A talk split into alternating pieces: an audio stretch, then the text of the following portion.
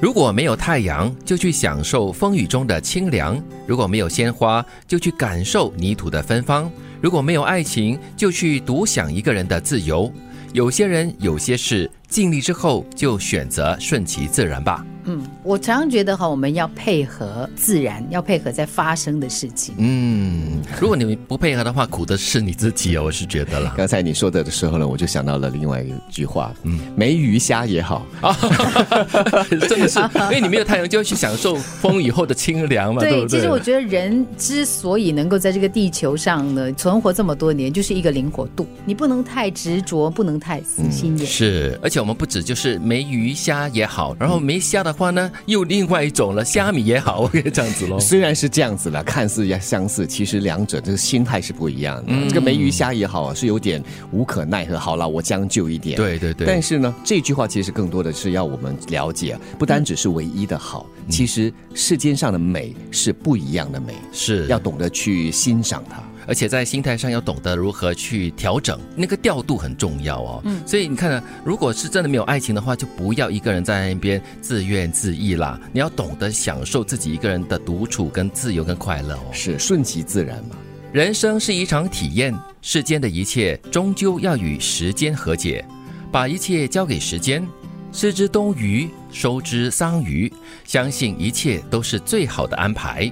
我们每次都说，哎，你失之东隅，就是你有失必有得，然后你得到的一些东西过后呢，可能你也得放弃一些东西才行哦。我觉得最后一句很重要，相信一切都是最好的安排。嗯，我觉得有的时候人呢，必须要有这样的一种心态的调整的能力。对，就是当有一些事情发生，你知道你控制不了的时候，你就要接受它。你去拥抱那个状况的时候，你就会会有不一样的发现。是，嗯，呃，这句话呢，另外一个就是人生是一种体验，就让我联想到不久前跟朋友的一段对话了，就是我们人世间的。人事物啊，对，很多东西其实就是一个过程。如果我们把这个固化的形体太过重视的话，一直紧握着不放的话，就会很辛苦。嗯啊，就会让自己很多的那个情绪的起伏。嗯，所以这个时候呢，如果是一个过程的话，去享受它，去经历它。或许这会让我们更加容易释怀。是我比较有共鸣的、跟共情的，就是这句话了。终究一切都是会跟时间和解的。经过时间的洗涤过后呢，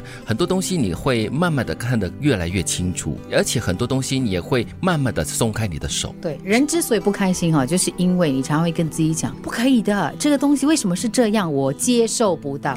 当你不愿意去接受事情的发生，那可能是坏事，可能是让你失去了一个你。至亲、你挚爱，或者是你最珍惜的东西的那个瞬间的时候呢，就表示你会把自己锁在一个空间。对，我就想起了王祖蓝的那个很搞笑的，我接受不到这样子，我接受不了这样子。你当下可能真的是无法接受，嗯，但是呢，给自己多一点时间，给自己多一点空间来调整是 OK 的。不要太过执着于那个果，因为你以为这就是终结，这就是结果，其实不然。对，它只是过程的一部分而已。我很喜欢这个说法，就是它是过程，就是其实。你如果能够告诉自己，每一件事情的发生都是有原因的，只是它在开展当中，你就不会那么的痛苦，也不会那么纠结。就让我们沐浴在这时间的长河中，然后让时间来治愈，时间就是良药。